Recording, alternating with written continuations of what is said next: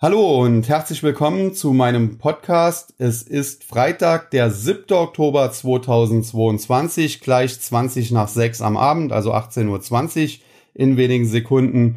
Und äh, ja, man hört es vielleicht, ich bin ein bisschen erkältet die ganze Woche schon, ist noch nicht ganz weg, aber langsam wieder am Abklingen. Ich hoffe, dass ich heute einigermaßen verständlich äh, bin und äh, den Podcast ganz schaffe. Dennoch werde ich versuchen, ihn etwas kürzer zu halten. Ja, die Erkältung ist sicherlich ein äh, Mitbringsel aus Frankfurt. Äh, da war ja die World of Trading letzte Woche. Eine sehr gute Messe, muss man ganz klar sagen. Äh, hat mich sehr gefreut, dass die wieder stattgefunden hat. Hat, ich hoffe, es wird in Zukunft mehr solche Veranstaltungen wieder geben. Und wir hatten ja dann auch noch das Community-Treffen mit der Frankfurter Fraktion des Technologieaktien- und Krypto-Trading-Service von Stock 3. Und auch das ist äh, alles in allem sehr gut gelaufen, muss man ganz klar sagen. Sehr nette Leute kennengelernt, sogar noch ein Geburtstagsgeschenk nachträglich bekommen. Vielen Dank dafür auch nochmal.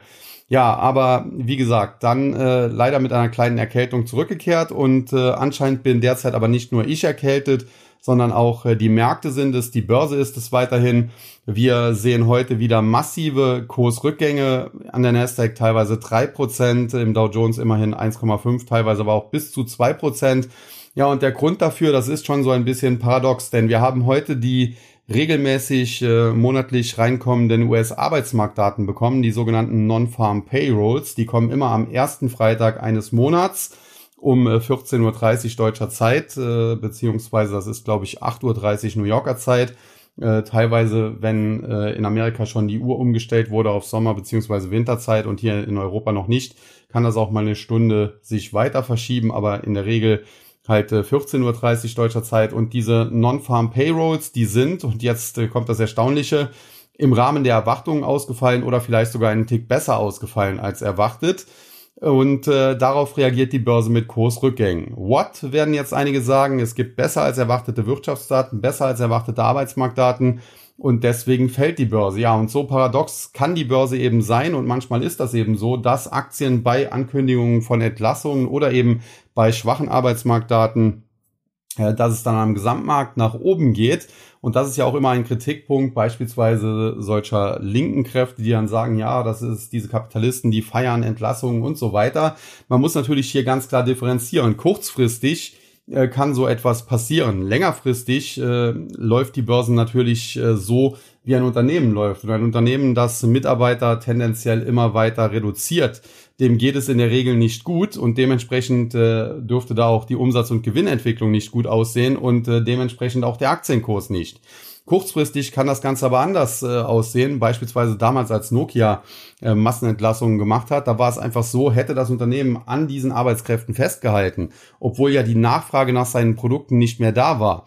Ja, dann wäre irgendwann das ganze Unternehmen in die Insolvenz gegangen, weil eben Mitarbeiter beschäftigt worden sind, äh, die eben Produkte vielleicht sogar herstellen, die aber kein Mensch mehr will. Das heißt, sie hätten auf Lager, auf Halde produziert und irgendwann äh, ja hätte das dann eben dazu geführt, dass man pleite geht. Und wenn natürlich ein so angeschlagenes Unternehmen, dem es nicht gut geht, dann Mitarbeiter entlässt, um eben äh, sich zu restrukturieren, dann ist das prinzipiell natürlich positiv und sowas wird von der Börse dann kurzfristig gerne mal gefeiert. Und um jetzt den Bogen zurück zum Arbeitsmarktbericht zu schlagen, ja, die Erwartungen waren, dass in den USA so zwischen 250 und 275.000 Stellen neu geschaffen worden sein sollen im vergangenen Monat außerhalb der Landwirtschaft, muss man immer sagen, deswegen ja Non-Farm Payrolls.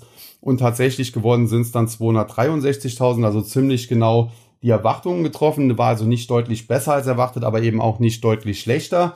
Zugleich äh, haben wir dann nach wie vor gesehen, dass Lohninflation da ist. Äh, Im Monatsvergleich die Löhne um 0,3 Prozent gestiegen, im Jahresvergleich immer noch um 5 Prozent. Und die US-Arbeitslosenquote, die ist allerdings äh, gefallen sogar von 3,7 auf 3,5 Prozent. Und alles in allem waren das eben, wenn man so will, ja, Daten im Rahmen der Erwartungen beziehungsweise eher am oberen Ende der Erwartungen und man hätte sich eben schwächere Daten gewünscht, um, und das ist jetzt äh, das, was das ganze Paradox macht, äh, zu sehen oder der Fed einen, einen, äh, einen Grund zu geben, dass sie eben nicht so stark mehr an der Zinsschraube drehen muss, dass man hier vielleicht äh, etwas zurückfährt in der Aggressivität äh, der Zinserhöhungen. Und äh, ja, diese Daten haben das eben nicht hergegeben. Der Arbeitsmarkt ist noch relativ stark. Dementsprechend kann man nun davon ausgehen, dass die Fed an diesen aggressiven Zinsanhebungen äh, festhält, dass es wahrscheinlich eine vierte Zinsanhebung um 0,75 Prozent oder 75 Basispunkte, wie es immer so schön heißt, geben wird. Ja, und damit würde dann der US-Leitzins auf 3,75 bis 4 Prozent steigen. Das zeigt jetzt auch das CME FedWatch Tool. Wahrscheinlichkeit hierfür bei über 80 Prozent. Und äh, da muss man sagen, in den letzten Tagen hat der Aktienmarkt sogar noch ein bisschen Rückenwind bekommen, weil eben im CME FedWatch Tool die Wahrscheinlichkeit für einen nochmaligen so großen Zinsschritt um 75 Basispunkte auf etwa 50 Prozent gefallen war, nachdem zuletzt ja die Wirtschaft schon deutliche Schwächesignale gesendet hat. Und die heutigen Arbeitsmarktdaten nun deuten eben wieder darauf hin, äh, dass es doch eine weitere große Zinserhöhung geben wird. Es gibt sogar erste Banken, die rechnen jetzt mit zwei weiteren 75 äh, Basispunkte Zinsschritten. Und wenn das natürlich passieren würde, muss man sich ganz klar machen, dann wären wir äh, schon im November bei einem US-Leitzins, der dann zwischen 4,5 und 4,75 Prozent liegen würde. Und das war ja eigentlich das, was die FOMC-Mitglieder in ihren Dotplots für Ende des Jahres so in etwa maximal erwartet hatten. Da waren sie, glaube ich, bei 4,6 Prozent. Das heißt, äh, an der äh, Zinsfront gibt es nach wie vor keine Entwarnung durch diese Arbeitsmarktdaten. Der Arbeitsmarkt da ist immer noch äh, zu stark in den USA und äh, das drückt dann heute natürlich auf den Aktienmarkt, weil wenn die Fed eben an diesem restriktiven, an diesem hawkischen Kurs festhält, dann entzieht sie der Börse Liquidität und äh, Liquidität ist der Sauerstoff der Börse, wie es André Costolani so schön formuliert hat. Ja, man sieht das dann natürlich direkt auch an den Anleihemärkten. Hier gehen die Kurse zurück und die Renditen steigen dementsprechend. Die zweijährigen US-Staatsanleihen rentieren jetzt mit knapp 4,3 Prozent, die zehnjährigen äh, mit über 3,85 Prozent. Man muss sagen, das ist immer noch einen Tick tiefer, als sie schon einmal waren, aber es geht nun eben wieder nach oben und äh, tendenziell ist das natürlich eine Belastung, wenn die äh, Anleihekurse fallen und die Renditen steigen. Da muss man ganz klar sagen, dann werden irgendwann die Anleihen attraktiv denn äh, man muss ganz klar sagen, das was man, einzige, was man bei Aktien sicher hat, sind ja die Dividenden. Die Dividendenrendite, die liegt in den USA bei unter drei Prozent. Und wenn man dann bei Anleihen garantiert, beispielsweise bei Zweijährigen sogar 4,3 Prozent bekommt, und dann aber kein äh, Kursrisiko hat, wie das ja bei Aktien der Fall ist und die Aktien tendenziell ja bei einer hawkischen Fed auch eher unter Druck, ja, dann äh, geht man mit dem Geld lieber in Anleihen, geht man lieber in den Anleihenmarkt, das ist dann einfach besser und äh, damit werden Anleihen eine richtige Konkurrenz zu Aktien und äh, wie gesagt, das ist natürlich dann ein Problem. Ja, das ist aber nicht das einzige Problem, was wir heute hatten, denn es gab natürlich noch einige Probleme mehr. Und äh, das erste fing dabei schon gestern Abend nachbörslich an. Ich hatte mir da gerade hier mein Weg Medi Night äh, reingepfiffen und es deswegen gestern Abend gar nicht mehr gelesen, aber dann heute früh äh, war ich schon sehr früh am Rechner zwischen sieben und acht und äh, habe die Meldung sofort äh, mitbekommen denn die Chefin von AMD Advanced Micro Devices, Lisa Su, die hat gestern Abend eine deutliche Umsatz- und damit natürlich auch Gewinnwarnung ausgesprochen. Äh, bisher hatte AMD für das laufende Quartal einen Quartalsumsatz von 6,5 Milliarden US-Dollar angepeilt. Jetzt soll es etwa eine Milliarde weniger an Umsatz werden, dementsprechend natürlich auch weniger Gewinn. Und damit sind natürlich die bisherigen Prognosen des Managements auch über den Haufen zu werfen. Die Aktie von AMD war daraufhin gestern nachbörslich schon vier bis fünf Prozent unter Druck und äh, heute in diesem ohnehin schwachen Marktumfeld äh, fällt sie dann natürlich weiter wie ein Stein, kann man sagen, mittlerweile ein Minus von fast 11 Prozent. Aber für all diejenigen, die beispielsweise mein YouTube-Video zum äh, Chipsektor gesehen haben, die aber auch hier regelmäßig den Podcast hören, dürfte das alles keine Überraschung sein, denn es ist genau das, was ich angekündigt habe. Äh, Im Chipsektor äh, lief es jahrelang eigentlich perfekt, äh, nur nach oben. Das hat dazu geführt, äh, dass man jetzt sehr, sehr positiv in die Zukunft schaut. Bis vor kurzem war ja immer noch von Chipmangel die Rede. Und äh, dementsprechend äh, haben alle großen Chip-Unternehmen, ob jetzt Intel, ob jetzt äh, da die Chinesen oder auch äh, Samsung und wie sie alle heißen, selbst Infineon, äh, haben angekündigt, dass sie eben ja, neue Produktionskapazitäten aufbauen beziehungsweise bestehende ausbauen. Da sollen Milliarden und Abermilliarden eben weltweit investiert werden.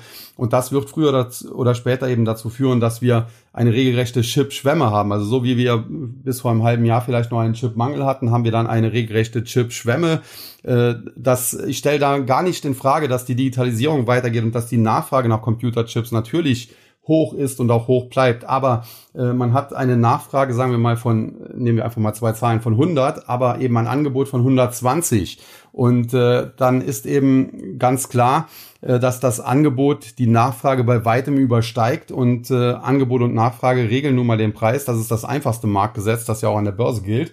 Dementsprechend dürften die Preise für Computerchips äh, unter Druck geraten und das wiederum wird natürlich die Chip-Entwickler, die Chip-Produzenten äh, ganz massiv in die Bredouille bringen, zumal die ja zuvor Milliarden ausgegeben haben, für eben neue Produktionskapazitäten aufzubauen, auszubauen.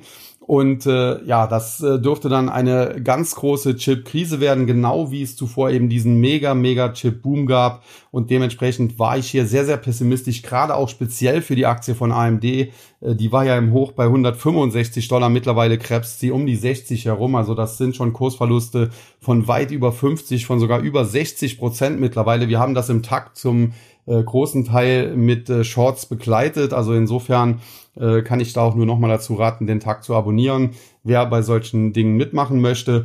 Und äh, wie gesagt, eine große Überraschung ist es nicht. Es ist eher vielleicht eine Überraschung, dass das Ganze doch jetzt so schnell geht. Und äh, natürlich äh, belastet dann eine AMD den ganzen Chipsektor. Man sieht das dann sehr schön am SOX, der ja zuletzt äh, am Montag und Dienstag zwei Tage in Folge jeweils mehr als vier Prozent gewonnen hat. Und das hat er jetzt dann eben wieder nahezu vollständig abgegeben. Alleine heute geht es fast fünf Prozent nach unten. Und äh, angeführt, muss man sagen, wird das Ganze natürlich das Desaster von AMD, aber AMD belastet natürlich auch direkte Konkurrenten, wie beispielsweise Nvidia, die heute ebenfalls dann sechseinhalb Prozent auf der Verliererseite sind. Und äh, ja, der ganze Chipsektor sieht einfach nur grausam aus.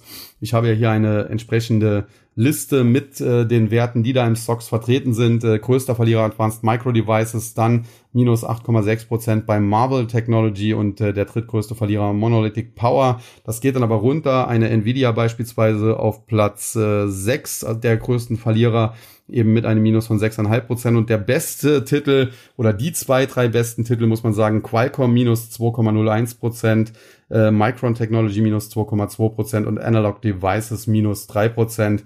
Äh, Broadcom auch noch einigermaßen stabil mit minus 3,1 Prozent.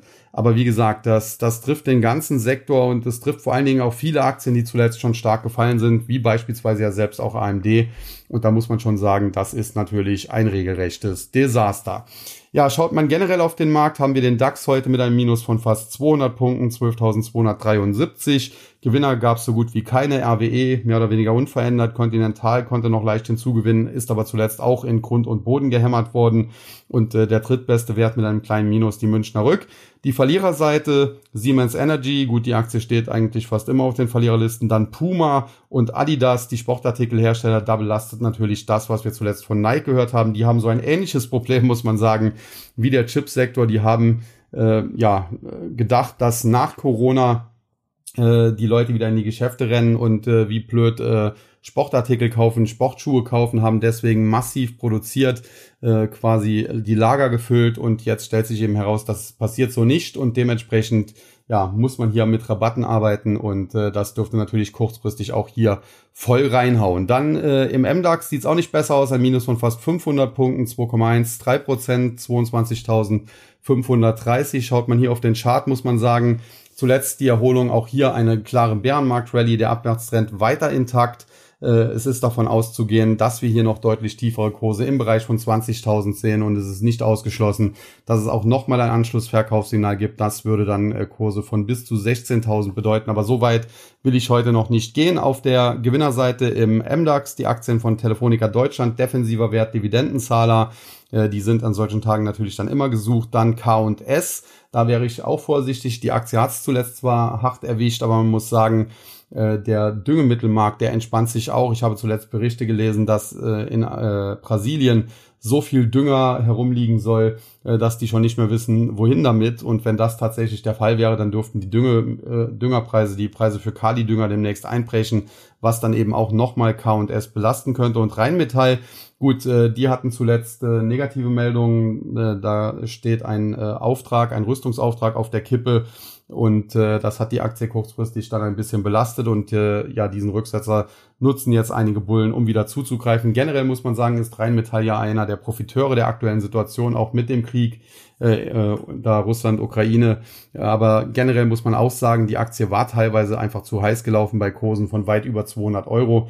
Das hat sich jetzt zuletzt ein bisschen normalisiert und äh, die Aktie muss man jetzt äh, engmaschig beobachten, wo da eine Bodenbildung stattfindet, ob da eine Bodenbildung stattfindet und dann kann man sie vielleicht sogar wieder ins Auge fassen. Ja, die Verliererseite, da stehen natürlich in Anführungszeichen Tech-Werte, Bechtle, äh, heute Rücksetzer von über 6% wieder in Richtung 36. Da werde ich nächsten äh, Freitag in Neckars-Ulm sein und mir das Unternehmen auch vor Ort anschauen, kann ich auch nur nochmal empfehlen.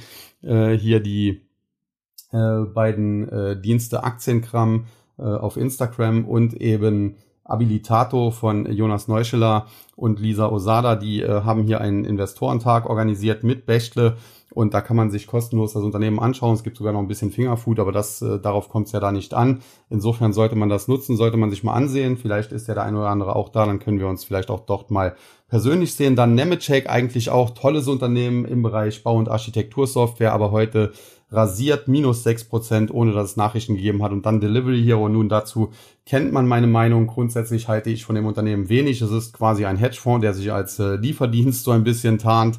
Und äh, die Aktie, wir hatten sie auch short begleitet im Tag nach unten. Leider nicht bis ganz nach unten, muss man im Nachhinein sagen. Dafür haben wir aber dann auch hinterher keine Probleme gehabt, als die Aktie sich dann aus dem Stand zwischenzeitlich mal verdoppelt oder sogar mehr als verdoppelt hat.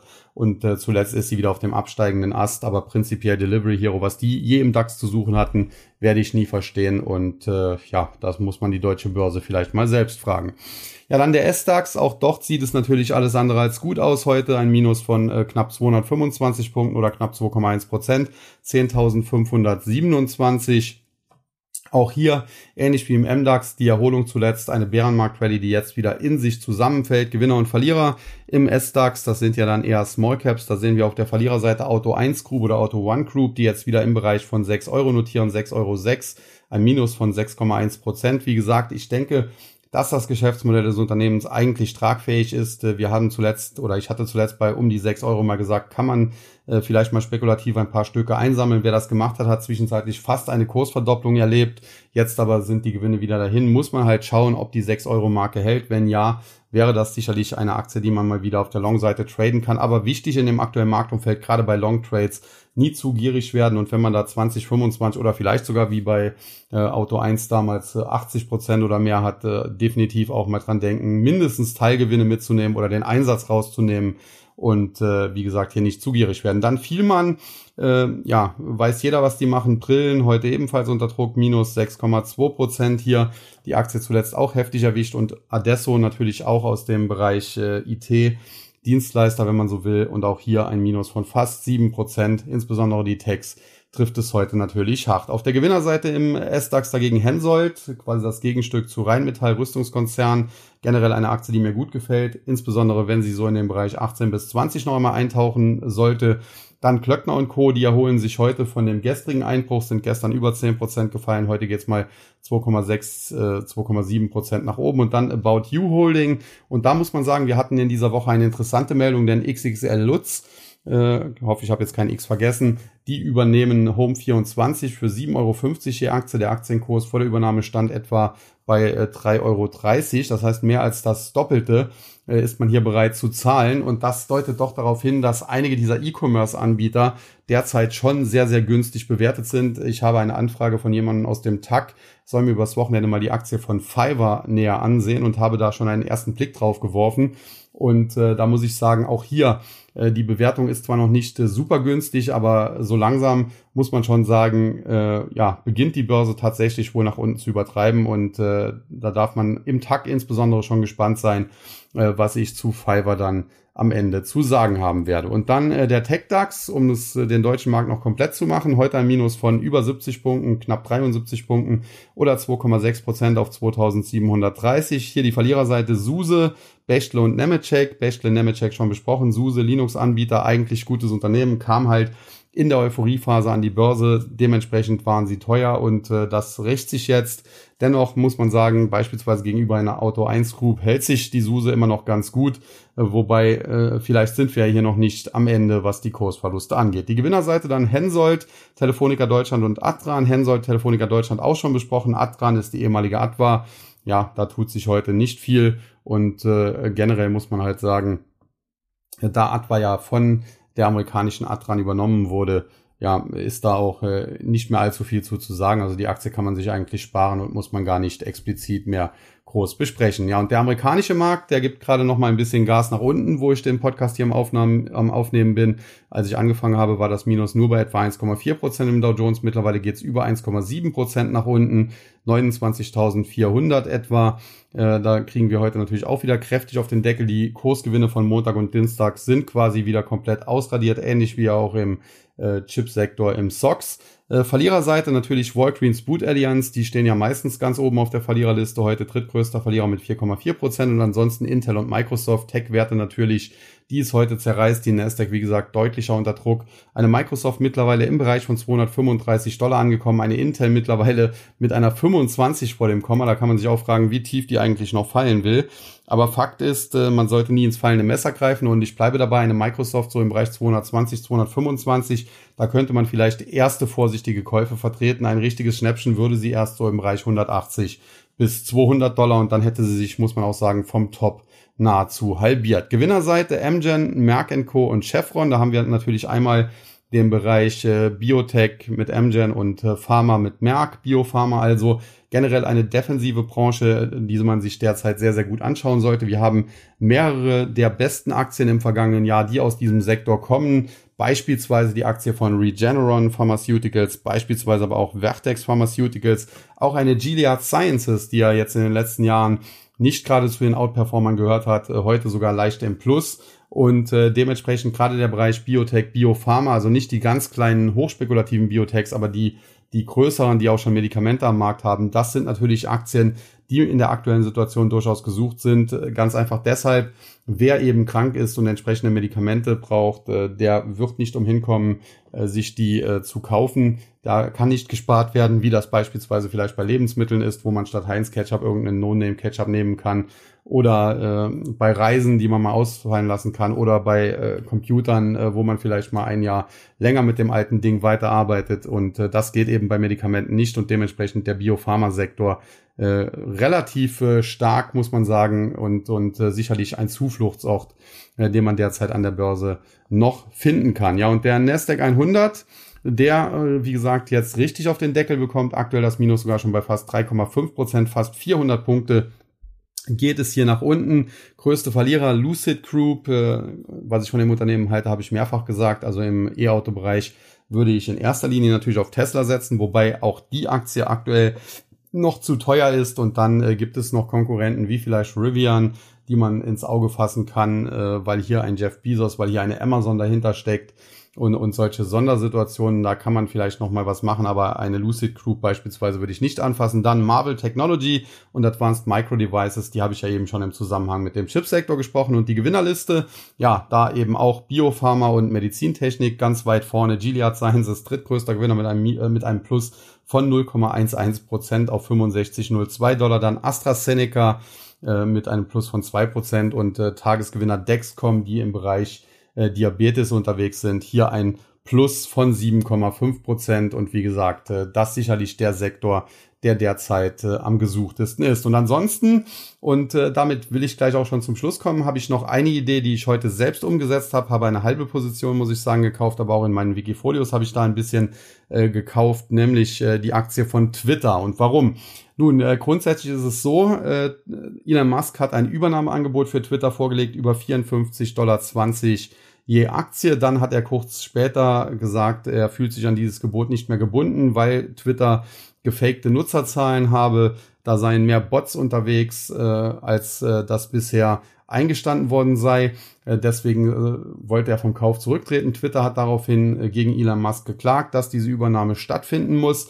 Und äh, anscheinend sieht es vor Gericht sehr schlecht für ihn aus, denn er hat im Laufe der Woche dann gesagt, okay, er wird dann diesen Deal doch machen. Er wird also Twitter zu 54,20 Dollar je Aktie übernehmen. Die Aktie schoss daraufhin bis fast 52 Dollar nach oben. Da war sie definitiv relativ uninteressant. Da waren es nur noch 4, 5 Prozent äh, bis zu dem Übernahmepreis. Jetzt aber gibt es erneuten Trouble, denn Elon Musk hat gesagt, okay, ich werde das jetzt äh, machen, deswegen könnt ihr die Klage zurückziehen. Twitter ist aber in dem Fall, muss man sagen, nicht dumm und hat gesagt, nein, äh, das ist uns zu unsicher, wir lassen die Klage jetzt erst einmal laufen äh, und möchten da ein Urteil halt im Zweifel haben. Und äh, dementsprechend hat dann die Richterin entschieden, okay, der Prozess wird jetzt ausgesetzt und zwar bis 28. Oktober, also heute in drei Wochen genau. Und äh, bis dahin haben Elon Musk und Twitter Zeit, sich jetzt außergerichtlich zu einigen. Und wenn das eben bis dahin nicht klappt in diesen drei Wochen, ja, dann wird das Verfahren eben weitergehen. Und äh, Elon Musk hätte ja wahrscheinlich nicht äh, letztlich zugestimmt, den Deal doch zu machen, wenn es vor Gericht nicht sehr schlecht aussehen würde. Äh, man muss sagen, einige Hedgefonds haben das ähnlich gesehen, aber die haben auch entsprechende Rechtsanwälte, die sie da vielleicht beraten haben. Und die haben äh, Twitter-Aktien teilweise für 30, 40 Dollar gekauft. Carl Icahn hier in erster Linie 500 Millionen US-Dollar investiert soll über 250 Millionen Dollar Gewinn gemacht haben. Aber jetzt muss man sagen, die Aktie von Twitter ist teilweise bis 52 Dollar gestiegen. Da, wie gesagt, quasi uninteressant, weil sehr nahe am äh, Übernahmepreis. Mittlerweile aber aufgrund der neuen Entwicklungen und äh, diesem äh, Aussetzen des Prozesses und so weiter und diesen neuen Streitigkeiten ist die Aktie auf knapp unter 49 Dollar gefallen. Und wenn man sich das jetzt mal ausrechnet, äh, 49 bis 54 Dollar 20, das sind etwa 10 Prozent, 11 Prozent. Also das wäre an sich schon äh, kein schlechter Deal. Und äh, hinzu kommt, äh, wenn man Twitter-Aktionär ist, hat man ja quasi eine US-Aktie und ist in erster Linie mal in den Dollar investiert. Elon Musk wird am Ende also 54,20 Dollar zahlen, egal wie der Euro-Dollar-Kurs dann aussieht. Und bei dem aktuellen Euro-Dollar-Kurs äh, wären 54,20 Dollar. Kann ich ja mal kurz hier ausrechnen äh, in Euro 54,20 Dollar, etwa 55 Euro und 50 Cent. Wenn jetzt äh, der Euro weiter abwertet, also schwächer wird, dann kann es auch sein, dass da 56 oder vielleicht sogar 57 Euro draus werden. Und zu den aktuellen Kursen von knapp unter 49 Dollar äh, kauft man die Aktie quasi für 50. Also am Ende hat man hier eine Chance von wahrscheinlich mindestens 10 Prozent, kann sogar bis zu 14, 15 oder 16 Prozent werden. Und äh, das ist letztendlich dann doch eine in Anführungszeichen relativ sichere Sache. Es mag zwar sein, dass Elon Musk nochmal versucht, hier aus dem Deal irgendwie herauszukommen, aber letztlich scheinen seine Chancen, das zu schaffen, doch sehr, sehr begrenzt zu sein, denn sonst hätte er diese Woche nicht äh, versucht, das Ganze zu beenden, äh, quasi hier einzugestehen, okay, ich äh, mache die Übernahme wie damals äh, geplant und ihr zieht dafür äh, quasi den, äh, die Klage zurück. Ja, und äh, ganz zum Schluss habe ich dann noch eine ganz interessante Meldung äh, bei Bloomberg gefunden, die jetzt erst, äh, ja, also sie ist doch schon einen Tag alt, aber ich habe sie heute erst gefunden. Und zwar geht es da um Huawei. Huawei ist ja ein äh, chinesisches Unternehmen äh, im Technologiesektor und äh, das wurde insbesondere als Donald Trump noch Präsident war, aber Biden hat das aufrechterhalten von den USA, wenn man so will, sanktioniert. Äh, da darf keine Technologie, keine amerikanische Technologie, Chip-Technologie hingeliefert werden an dieses chinesische Unternehmen. Es stehen noch mehr chinesische Unternehmen auf dieser Sanktionsliste und jetzt gibt es hier eine Spekulation, denn ein äh, Huawei-Mitarbeiter soll eine Firma in China gegründet haben, genauer in Shenzhen, und zwar die Firma Pengxianwei IC Manufacturing Corporation oder, oder Company, so heißt sie richtig, äh, kurz PXW also ein, ein Startup, gerade frisch gegründet und das soll quasi so eine Art, ja, wie soll man es sagen, äh, Strohfirma sein, über die äh, quasi dann Huawei vielleicht äh, doch an amerikanische Chip-Technologie herankommt. Jetzt muss man sagen, naja, wenn da schon Bloomberg drüber berichtet, äh, dann müsste das eigentlich in Amerika weitestgehend bekannt sein, in den Geheimdiensten etc. Dann dürften da demnächst äh, diese Unternehmen vielleicht auch auf der Sanktionsliste auftauchen und das dann am Ende äh, quasi verhindert werden. Aber aktuell ist das zumindest mal eine interessante Nachricht, dass hier wohl Huawei versucht, über eine solche Strohfirma, und wenn sie das äh, so versuchen, vielleicht haben sie ja noch mehr solche Ideen, solche Strohfirmen, äh, ja, ob, äh, ob das äh, ja vielleicht am Ende dazu führt, dass die Chinesen, äh, dass zumindest Huawei doch in den äh, Genuss, in den Besitz amerikanischer Technologien kommt und äh, das ist natürlich dann auch ganz interessant, hier diese Entwicklung zu beobachten. Generell muss man sagen, der chinesische Markt äh, äh, stabilisiert sich zuletzt so ein bisschen auf niedrigem Niveau. Es geht zwar heute beispielsweise bei einer Alibaba auch wieder nach unten, aber nicht so stark äh, wie bei vielen anderen Titeln, beispielsweise im amerikanischen Chipsektor.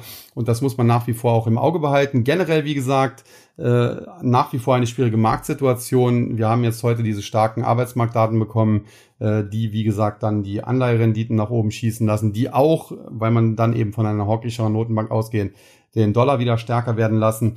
Und äh, ja, wenn sich das Ganze so weiterentwickelt, wenn also die Renditen an den Anleihenmärkten weiter steigen, was eben auf steigende Leitzinsen auch hindeutet, weiter steigende Leitzinsen hindeutet und äh, eben dann auch den Dollar weiter stärkt, äh, solange das der Fall ist, solange wird es an der Börse schwierig sein. Und da muss man sich so ein bisschen mit solchen Sondersituationen vielleicht auch helfen, um da vielleicht zumindest äh, Gewinne zu machen, die die Inflationsrate, die ja immerhin bei in Europa zum Beispiel zehn Prozent liegt, aber auch in Amerika noch über acht Prozent liegt, um die ein bisschen ausgleichen zu können. Und eine solche Sondersituation könnte Twitter sein. Deswegen habe ich eine halbe Position jetzt mal aufgebaut. Wenn die Aktie noch ein bisschen tiefer fällt, würde ich nochmal nachlegen. Ansonsten, wie gesagt, äh, es gibt mehr solche Sondersituationen. Man könnte auch beispielsweise eine Activision spielen, die ja durch Microsoft übernommen werden sollen. Ein Warren Buffett ist ja hier auch sehr stark bei Activision reingegangen. Die Frage ist halt hier, ob am Ende das Ganze von den Kartellbehörden durchgewunken wird. Und äh, da hat man halt den Vorteil bei Twitter. Da steht ja im Prinzip schon fest, dass Elon Musk äh, Twitter am Ende übernehmen muss. Äh, man äh, kann jetzt nur abwarten, ob es da noch eine außergerichtliche Einigung gibt. Aber selbst wenn, glaube ich nicht, äh, dass Twitter, dass das Management von Twitter sehr große Zugeständnisse machen wird. 54, 20 sind geboten, das haben die Aktionäre abgesegnet. Warum sollte man sich da auf irgendeinen Rabatt einlassen? Äh, zumal ja vor Gericht, wie gesagt, das Ganze so ausschaut, als würde Elon Musk dort verlieren. Also ansonsten, wie gesagt, insgesamt ein, ein ja, eher schwarzer Freitag heute oder ein roter Freitag, wenn man sich die äh, Vorzeichen der, der Kursentwicklung anschaut. Aber alles in allem äh, bleibt es dabei. Äh, die äh, generelle Entwicklung deutet noch nicht darauf hin, dass es sofort zu einer Trendwende kommen kann. Im Gegenteil, wir haben jetzt sogar langsam frische Verkaufssignale, die eben darauf hindeuten, dass es noch weiter nach unten gehen wird. Allerdings, wenn die Nacht am dunkelsten ist, kann es natürlich auch immer wieder äh, ja, einen positiven Tag geben. Das war letzten Freitag sah es auch schlecht aus und Montag, Dienstag schoss es dann nach oben. Mittlerweile ist das alles wieder ausradiert. Übergeordnet bleiben wir natürlich im Abwärtstrend, da habe ich keine Zweifel. Allerdings, wir fallen nicht auf Null und es gibt auch erste Stimmen, beispielsweise Jeremy Siegel, ein äh, ja, hochdekorierter Professor in den USA, äh, der auch immer gerne im äh, TV dort auftritt, im Fernsehen dort auftritt, der findet den aktuellen Markt schon fundamental günstig und rät langfristigen Investoren zum Einstieg. Generell kann man sagen, tatsächlich ganz langfristige Investoren, ein, ein Warren Buffett kauft ja beispielsweise auch äh, bei Occidental und so weiter, kann man das sicherlich vereinzelt schon tun. Eine Microsoft bei 235 äh, Dollar zu kaufen, ist mit Sicherheit jetzt kein äh, ganz großer Fehler mehr, wenn man sich anschaut, dass die Aktie von über 350 kommt. Aber ich glaube nach wie vor, dass es eben noch nicht der optimale Zeitpunkt ist, dass wir noch ein bisschen nach unten äh, vor uns haben, dass wir noch mal einen richtig auf den Deckel brauchen.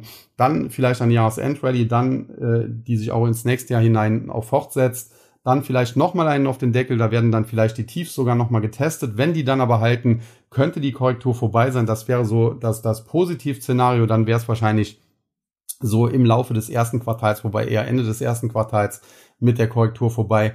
Wenn es äh, schlecht läuft, äh, zieht sich das auch noch ein bisschen länger hin, vielleicht ins zweite, wenn es ganz dumm läuft, vielleicht sogar ins dritte Quartal, wobei ich das nicht unbedingt aktuell präferiere. Aber generell, wie gesagt, ich will hier nicht äh, zu bearish klingen, möchte hier durchaus auch immer wieder Mut machen. Es war ja auch letzten Freitag richtig, äh, da nicht äh, vom Weltuntergang auszugehen.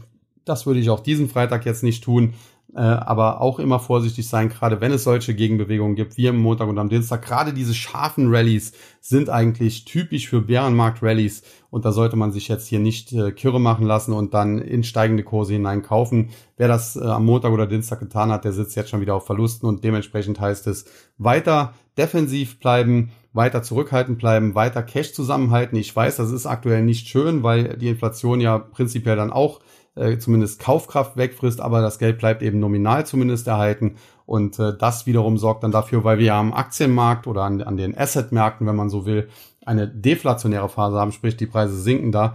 Da sorgt das dann dafür, dass man mit dem nominal gleichen Geld dann am Ende mehr kaufen kann. Und äh, das sorgt dann eben auch dafür, dass man mittellangfristig die großen Gewinne wieder einfahren kann. Ja, das soll es für heute gewesen sein. In diesem Sinne zum Schluss noch ein paar aufmunternde Worte. Damit äh, kann ich mich verabschieden und wünsche allen einen schönen Abend, noch einen, äh, eine gute Nacht. Schauen wir mal, was am Ende heute auch rauskommen wird und natürlich dann ein schönes Wochenende. Und in diesem Sinne verbleibe ich wie immer an dieser Stelle. Tschüss und bye bye. Bis zum nächsten Mal. Es verabschiedet sich Ihr euer Sascha Huber.